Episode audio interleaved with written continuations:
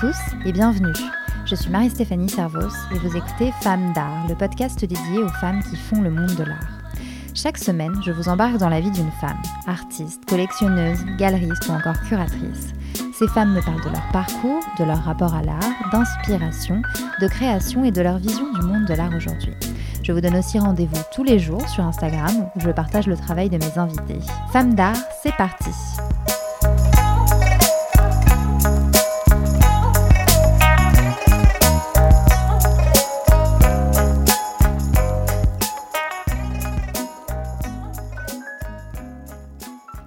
Vous êtes de plus en plus nombreux et nombreuses à écouter le podcast et je vous en remercie. Grâce à vous, Femmes d'Art ne cesse de grandir et si vous avez écouté l'épisode 35 dans lequel je parle des coulisses du podcast, vous savez donc que l'année 2021 réserve de nombreuses surprises. C'est pourquoi j'ai fait le choix, progressivement, de passer d'un épisode chaque semaine à un épisode toutes les deux semaines. Pour être tout à fait transparente avec vous, ça me laisse le temps de travailler sur tous ces beaux projets à venir et bien sûr de continuer à enregistrer des entretiens avec des femmes passionnantes comme celle que je reçois aujourd'hui dans ce nouvel épisode. Cette semaine, c'est l'artiste plasticienne et sculptrice Prune Nourri qui m'accompagne dans le podcast. Prune Nourri, vous en avez sans doute déjà entendu parler si vous suivez Femmes d'Art sur Instagram, bien sûr, mais aussi et surtout si vous vous êtes rendu au Bon Marché à Paris très récemment. Si c'est le cas, impossible que vous ayez loupé cette immense installation habillant l'escalier central du bon marché, l'Amazone érogène. On dirait une cible géante visée par plusieurs centaines de flèches en bois. C'est assez impressionnant. Mais vous verrez, Prune en parle beaucoup mieux que moi. Dans cet épisode, nous retraçons le parcours professionnel mais aussi intime de Prune Nourri à travers des épreuves, des combats personnels qui sont devenus ensuite des œuvres à part entière, parmi lesquelles un film, Serendipity, dans lequel elle raconte le quotidien de son combat contre un cancer du sein. Prune Nourri m'explique comment, face à une telle épreuve, l'art peut devenir un exutoire, mais aussi toute la difficulté pour l'artiste de tourner la caméra vers soi ou quand l'œuvre devient miroir. Avec Prune, nous parlons aussi de ces thèmes de prédilection, comme le rapport au corps, la femme, la fertilité, la procréation médicalement assistée ou encore le mythe de l'enfant parfait. Et bien sûr, elle me donne aussi sa définition de l'art, sa vision du féminisme, et on se demande si oui ou non l'artiste doit forcément être engagé. Bref, je ne vous en dis pas plus, le reste est dans l'épisode. Bonne écoute Bonjour Prune Nourri. Bonjour Marie-Stéphanie, comment allez-vous? Bah très bien et vous? Très bien. Je suis très très contente de vous recevoir dans ce podcast. Merci beaucoup d'avoir accepté cette interview. Merci, merci à vous. Alors Prune, vous êtes artiste plasticienne, sculptrice, euh, basée à New York, mais vous venez euh, quand même souvent à Paris. Euh, ce qui nous donne l'occasion de nous rencontrer aujourd'hui. On est ici au Bon Marché, à quelques pas seulement de l'Amazone érogène. Cette installation que vous avez imaginée est conçue spécialement pour habiller l'escalier central du Bon Marché. En, venant ici plusieurs fois, j'ai remarqué que les visiteurs se questionnaient beaucoup sur cette installation. voilà, ils se demandaient ce que c'était, qu'est-ce que ça représentait. cette grande installation qui, semble représenter une cible avec des centaines de flèches qui la visent. Alors, pour une nourrie, l'Amazone érogène, c'est quoi? L'Amazone érogène, euh, c'est une manière de parler de, la femme qui passe à travers euh, des cicatrices, qu'elles soient de l'âme euh, ou du corps, et mm, de mettre en valeur l'idée que la vie et la mort sont liées, que Eros et Thanatos ne font qu'un, et hum, aussi que quand on passe euh, à travers la maladie, quelle qu'elle soit, qu'on reste toujours au final euh, à l'intérieur de soi, euh, voilà, la, même personne et une personne qui désire et désirable, quel que soit l'âge qu'on a. Et hum, c'est à la fois, on peut le voir comme des, c'est cette nuée de flèches, comme des milliers d'attaques de, de, de, la maladie vers le sein, mais on peut aussi le voir comme une nuée de spermatozoïdes qui se dirige vers un, vers un œuf, vers un ovule. Donc, euh, donc la, mort, la mort et la vie sont intrinsèquement liées. Pourquoi est-ce que vous avez choisi ce nom, l'Amazone érogène?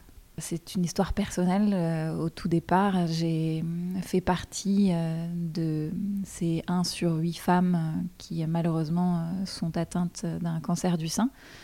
C'est une histoire bien trop banale, mais qui m'a permis aussi de me dire, bon, bah, puisque, puisqu'il y a une dimension universelle dans cette histoire, et puis que la maladie, de toute manière, peut toucher de diverses manières, qu'est-ce que j'en fais? Et j'en ai fait euh, d'abord un film, un film d'artiste. Serendipity. Serendipity. Et puis une, une série d'œuvres. Ça a donné une, euh, une, une, sculpture qui fait, on va dire, taille humaine, euh, avec une cible comme celle qu'utilisent les archers au quotidien, et puis des flèches qui, que j'avais repris de, de, de vrais archers. Et hum, j'avais installé ça avec 108 flèches euh, suspendues euh, dans ma galerie lors d'une exposition il y a un an qui s'appelle Catharsis et qui était donc une exposition euh, avec plein d'œuvres inspirées des, votifs, les, les ex-voto, que ce soit les ex-voto brésiliens, les ex-voto italiens, mexicains. En fait, on retrouve à toutes les époques et dans toutes les cultures ce concept de transférer son désir de guérison ou remerciement après une guérison à l'intérieur d'un objet. Et euh, une personne va aller voir un artisan et lui commander un morceau de corps ou d'organe qui représente l'endroit où il est malade. Et hum, ça peut être dans plein de matériaux très divers, le bois, la terre cuite, euh, l'argent martelé, etc. Et hum, je me suis inspirée de tout ça pour en faire euh, une série d'œuvres sur cette idée justement de, transfert de la maladie, de, guérison. Et hum, c'est vraiment ce que je ressens aussi en tant que sculpteur, que à chaque fois que je fais une œuvre, il y a quelque chose qui se transfère. Et j'aime travailler plein de matériaux divers, donc c'était vraiment l'occasion pour moi de, partir sur tous ces matériaux-là. Et j'ai réalisé euh, cette œuvre euh, avec ses 108 flèches et cette cible justement dans cette optique-là. Et le titre d'Amazon érogène m'est revenu d'une chanson que j'écrivais à ce moment-là pour une amie à moi, Agnès Varda, qui passait elle-même à travers un cancer du sein. Et je l'écrivais avec Mathieu Chédid. Et c'était déjà, oui, il y a, y a, plus d'un an, un an et demi, deux ans. Et, euh, et du coup, tout de suite, ce titre s'est imposé pour cette sculpture. Et quand euh, le Bon Marché m'a invité à exposer, euh, j'ai proposé trois projets, dont celui-ci. Et pour moi, voilà, il n'y avait pas de, avait pas de doute, il fallait qu'elle s'appelle l'Amazon érogène. Hmm. Vous parliez euh, d'ex voto justement et de ce transfert que, que l'on peut mettre quand on est artiste dans son œuvre. Alors on va revenir un petit peu plus en, détail sur votre travail, mais en tout cas, euh, euh, votre travail, il a très souvent été traversé par euh, ces thématiques du corps, de la femme. Et moi, je voulais savoir, passer au départ de, de l'art, on va dire, qui nous est extérieur, à l'art un peu plus introspectif, qui parle de, de soi, l'art qu'on incarne, en fait, comme pour vous, ça a été le cas à travers votre maladie. Est-ce que c'était quelque chose qui était évident pour vous? J'aime beaucoup ce mot incarné, comme le mot personnifié aussi. C'est en anglais, ils disent euh, embody. Et c'est. Mm, ouais, ça me parle beaucoup, ça. Mais c'est en fait plein de sujets, que ce soit euh, la fertilité, que ce soit euh, l'équilibre, la notion d'équilibre, finalement la maladie aussi, la procréation assistée. Tout ça, c'était des sujets sur lesquels je travaillais depuis plus de dix ans. Et en fait, quand la maladie m'est tombée dessus, au départ, ben, je, je, me suis posé la même question que tout le monde, c'est-à-dire pourquoi moi? Et puis très vite, j'ai voulu la transformer en qu'est-ce que j'en fais. Et en fait, malgré moi, euh, je me suis rendu compte que à chaque fois que j'allais, euh, bah, ok, je devais passer à travers la chimio, donc je devais congeler mes œufs. Et je me retrouvais dans des, situations, dans des laboratoires, où à l'époque, huit ans avant, j'étais venue euh, avec ma caméra, en mode recherche, j'avais filmé, j'avais des archives, je repars dans mes archives, et je me retrouve je trouve, des images d'une femme en train de se faire prélever ses œufs parce qu'elle va passer à travers une chimio, parce qu'elle a un cancer du sein. Et tout ça, en fait, je commence à collectionner les images comme, comme un collectionneur et je me dis, mais en fait, là, il y a, y, a, y a, quelque chose de très bizarre, de l'ordre de la serendipity, justement. Et avec un ami scénariste, euh, qui est un de mes amis les plus proches, qui est basé à Londres, euh, on a commencé en fait à, écrire quelque chose en se disant mais peut-être qu'en fait tout ça c'est une manière de, de, raconter quelque chose qui pourra servir à d'autres.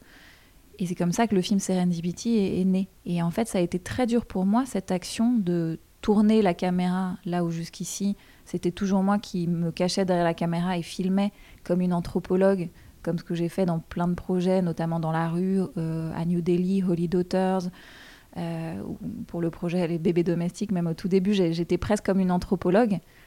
Et enfin, j'avais l'impression d'être soit comme une anthropologue, soit comme une journaliste. Et j'allais poser la question aux gens en disant qu'est-ce que qu'est-ce que c'est, qu'est-ce que vous en pensez de ces sculptures qui étaient posées là, qu'en fait j'avais mis moi-même à 5 heures du matin et je savais très bien d'où elles venaient? Et en fait, de m'obliger à, tourner la caméra vers moi, c'était un petit peu comme de devoir me dire action à moi-même. Et dans la maladie, en fait, on, a besoin de cette proaction, de cette proactivité on est passif en fait parce qu'on on doit être patient, on doit, euh, on doit attendre euh, dans la salle d'attente, on doit euh, aussi quand on doit être opéré, on se, on se, retrouve sur un chariot qui vous mène les pieds en avant vers la salle d'opération. Vous avez qu'une envie, c'est d'y aller vous-même en marchant. Et hum, donc cette, cette idée de, de l'action et de la proaction a vraiment été une manière pour moi de, de passer à travers la maladie avec plus aussi euh, de légèreté. Pourquoi? Parce que ben, je filmais et donc tout devenait matière, matière à travailler, matière à penser, matière à imaginer.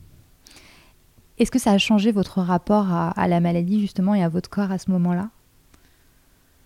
Complètement, puisque bah, du coup, c'est vrai que c'est un peu comme si jusqu'ici j'avais une vision assez objective, euh, enfin je pensais avoir une vision objective euh, de tous les sujets sur lesquels je travaillais, comme une anthropologue justement, et le fait de tourner la caméra vers moi, le fait d'avoir cette, cette, humeur euh, à l'intérieur de moi, un peu comme de la matière à sculpter, je me suis, ça m'a obligée de, tourner le regard vers moi et de me dire ok, qu'est-ce qui se passe à l'intérieur, qu'est-ce que ça veut dire? Et comment aussi ce qui se passe à l'intérieur a finalement une dimension universelle?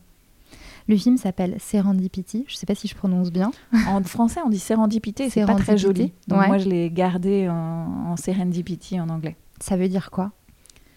Serendipity, c'est vraiment pour moi cette rencontre aussi entre l'art et la science, parce que c'est comme un, chercheur, euh, tout comme un artiste, va parfois trouver des choses qu'il ne cherchait même pas ou en tout cas, c'est la rencontre entre le hasard et l'intuition, où le hasard va vous amener sur votre vie des, choses, et, vous, selon votre parcours, selon vos recherches, selon euh, ce qui vous fait vibrer, bah, vous allez savoir quoi attraper et quoi en faire. C'est quoi votre définition de l'art? Pour moi, l'art, c'est comme les rêves. C'est... On, entend parfois que l'art n'est pas essentiel, euh, l'art n'est pas utile. Mais en fait, c'est comme euh, ces gens qui pensent que ça sert à rien de dormir et de rêver, c'est une perte de temps. Euh, en fait, c'est le moment où vous refaites euh, une forme d'équilibre à l'intérieur de votre inconscient. Vous êtes en contact direct avec votre inconscient. Et l'art, c'est ça, c'est ce qui vous permet de rester sain d'esprit. À quand remonte votre intérêt pour l'art? Ouf, c'est dur à dire, mais c'est parce que c'est tellement abstrait. Vous pouvez être enfant et pour vous, tous les enfants sont artistes. mais, c'était quelque chose de, familial ou pas du tout? C'était pas quelque chose de familial, mais mes parents euh, m'ouvrait l'esprit à ça. Et j'ai fait ma, ma, première exposition quand j'avais 10 euh, ans sur euh, une plage de Normandie où euh, il y avait un bateau échoué qui était un peu notre but de balade. Et au fur et à mesure des années, il se cassait ce bateau et il, se retrouvait en morceaux dispersés sur la plage. Et hum, j'ai organisé un vernissage, j'ai fait une, une invitation et mes parents étaient liés puisqu'ils m'ont aidé là-dedans. Ma mère a écrit l'invitation, etc. Parce que je devais mal écrire à l'époque. Et, et du coup, on a invité, euh, je sais pas, une, euh, des dizaines de personnes, de copains du coin, euh, avec du champagne pour un vernissage où tout le monde se demandait qui est l'artiste. et qui était l'artiste? L'artiste, c'était la mère. La mère qui avait, au fur et à mesure du temps, transformé ces éléments dans des Richard Serra euh, rouillés, magnifiques, euh, dispersés au, fil de la plage. Et on a appelé cette expo, j'ai appelé cette expo Effet mer. Pas mal. Non, mais pour une fille de 10 ans, non, non, mais c'est vrai. il, y a, il, y a, un concept derrière, en tout cas. On, a parlé de, des thèmes que vous abordez le plus. Vous parliez de la fertilité, notamment, de, la procréation médicalement assistée, de aussi cette euh, idée de l'enfant euh, parfait. Pourquoi est-ce que vous avez choisi tous ces thèmes? En fait, je pense que c'est vraiment tout est lié à la notion d'équilibre et hum, la notion de l'humain. Comment est-ce qu'on se définit? C'est un peu la question que tous les artistes se posent, chacun à leur manière. C'est qui sommes-nous, où allons-nous? Et avant tout, cette définition, elle se base par rapport à, l'animal, la frontière entre l'homme et l'animal, entre les différents êtres vivants. Et mon tout premier projet, très kitsch, les bébés domestiques, était lié à ça, à cette frontière entre l'homme et l'animal. Et à cette époque-là, il y avait Stephen Minger, un scientifique au King's College à Londres, qui travaillait sur euh, les embryons. Il créait des embryons hybrides euh, pour la recherche sur les cellules souches. Et j'ai été appelée vraiment euh, par mon inconscient à me dire, OK, il faut que j'aille rencontrer ce monsieur. J'ai eu la chance qu'il accepte. Et j'avais une vingtaine d'années. Et il m'a reçu en interview par deux fois. Et j'ai pu rentrer dans son laboratoire, comprendre comment ces choses-là fonctionnaient, marchaient et comment est-ce qu'il était en train d'hybrider euh, l'espèce humaine avec, euh, avec euh, des, des, embryons de vaches qu'il énucléait et à la place, ils mettaient des cellules humaines, donc c'était des formes de, clones. Et tout ça pour la recherche sur les cellules souches. Et au bout du 14e jour, qui est le moment où les nerfs euh, commencent à apparaître, euh, bah là, il, euh, arrêtait le processus de vie et puis il, il utilisait les cellules souches et récupérait les cellules souches. Et hum, donc c'était une, une, forme très intéressante qui finalement a a pris fin parce qu'il y a d'autres recherches parallèles qui ont été euh, plus euh, rapides et, moins euh, inquiétantes.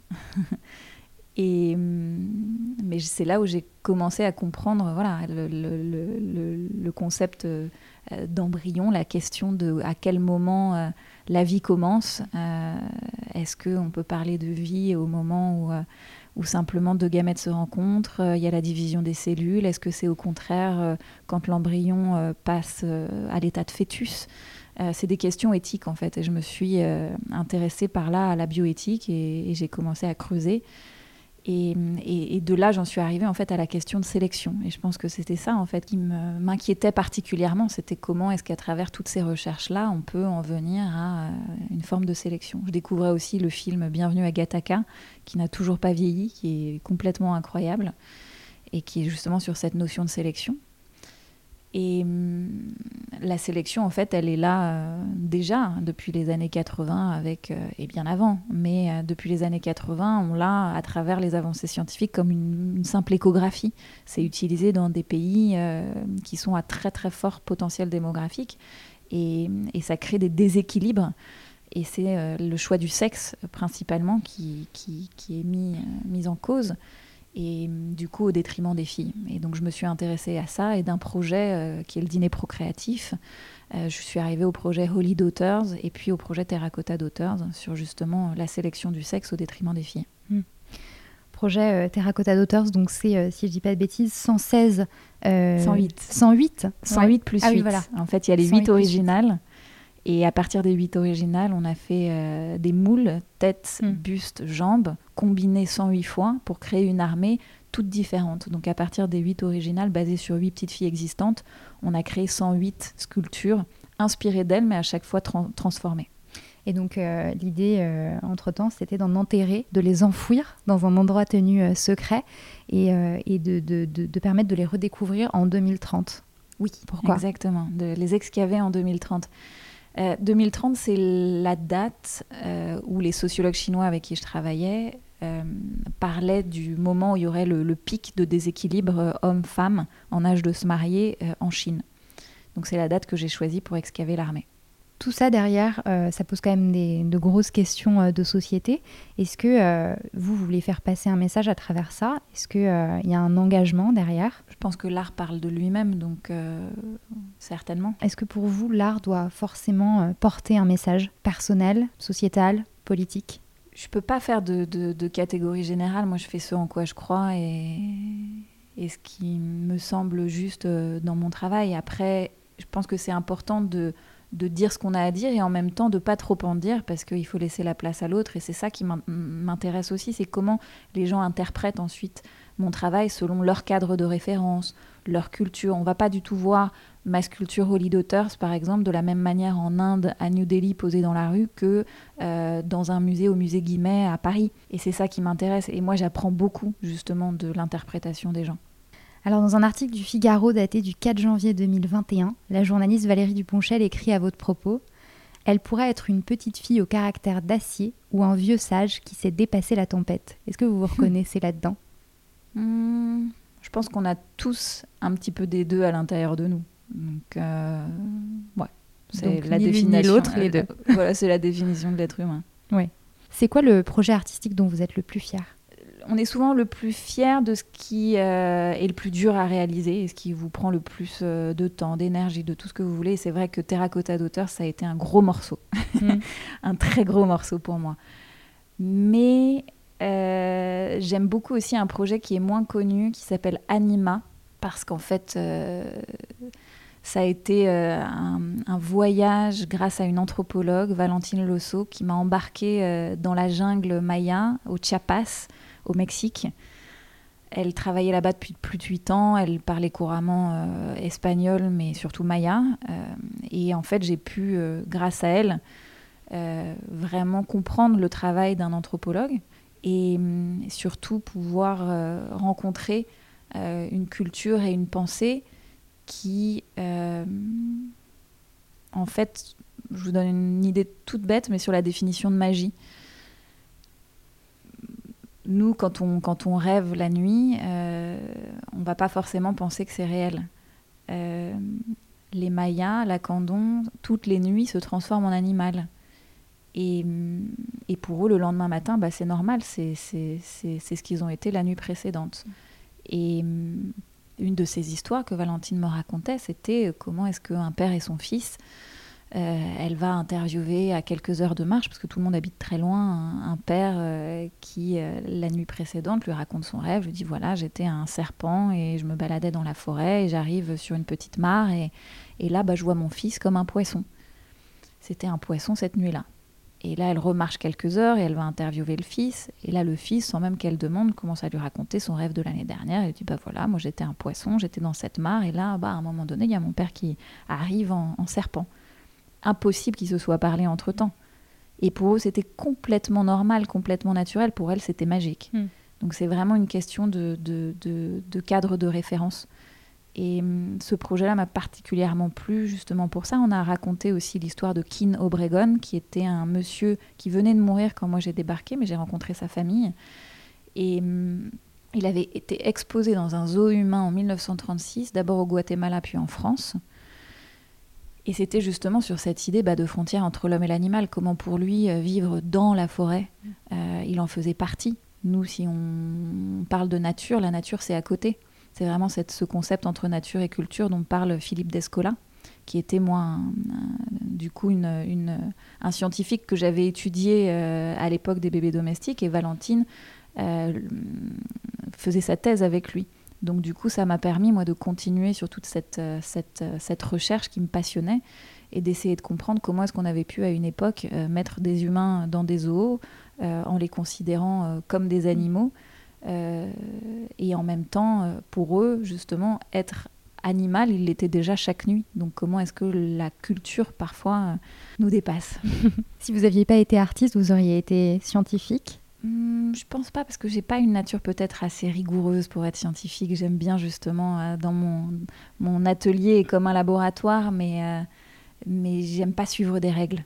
Euh, quand on est scientifique, il faut savoir les deux, avoir à la fois l'aspect abstrait, l'abstraction, et puis en même temps euh, être très rigoureux.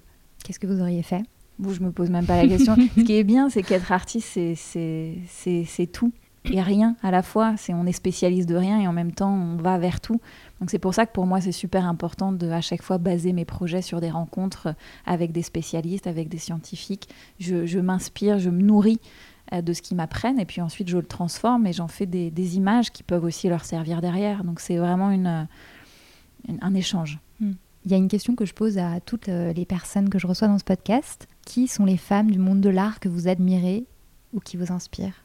Peut-être qui vous accompagnent au quotidien Bon, il y en a plein, mais si je devais euh, parler par exemple d'une artiste comme Carmen Herrera, qu'on découvre alors qu'elle a 90 ans, qui est une femme euh, incroyable, euh, qui est de, voilà, du courant de l'abstraction, qui a un sens des couleurs incroyable et une modestie extraordinaire, bon, bah, ça, c'est des femmes sages qu'on qu'on découvre trop tard et qui en même temps ont, justement gardé une une, une ligne dans leur travail qui est d'autant plus euh, respectable qu'elles n'ont pas toujours eu les yeux pour les regarder. Est-ce que vous êtes féministe? Moi, le histe d'artiste me suffit. Et forcément, en étant femme artiste, bah, je m'intéresse particulièrement aux femmes. Et euh, enfin, dernière question, euh, je crois savoir que vous, vous avez aussi de nombreux projets euh, en cours. Est-ce que vous voulez nous en parler?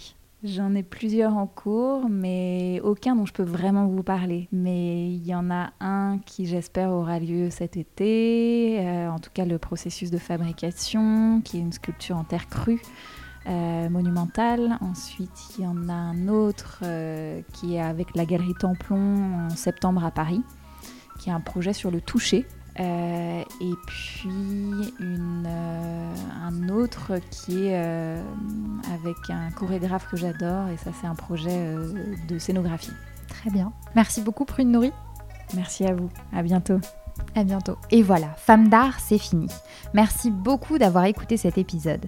Si vous l'avez aimé, n'hésitez pas à lui mettre 5 étoiles et un commentaire sur votre plateforme d'écoute préférée et surtout à le partager avec vos proches. Quant à moi, je vous dis à très vite pour un nouvel épisode et à tout de suite sur le compte Instagram de Femme d'art.